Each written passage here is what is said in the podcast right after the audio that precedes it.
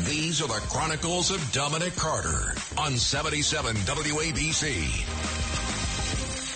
Some good news for New York court officers.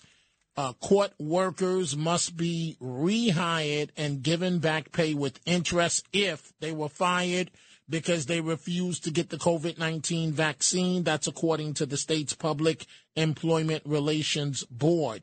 Now, under the terms of the decision, the unified court system must immediately cease and desist from enforcing policies that require all non judicial employees to be vaccinated or undergo regular testing. And so the bottom line is if you lost uh, pay, if you lost uh, vacation time, uh, back pay with interest is on the table. And according to Dennis Quirk, the president of the New York State Court Officers Association, uh, one of 10 unions that challenged the mandate, this decision affects at least 25 court officers.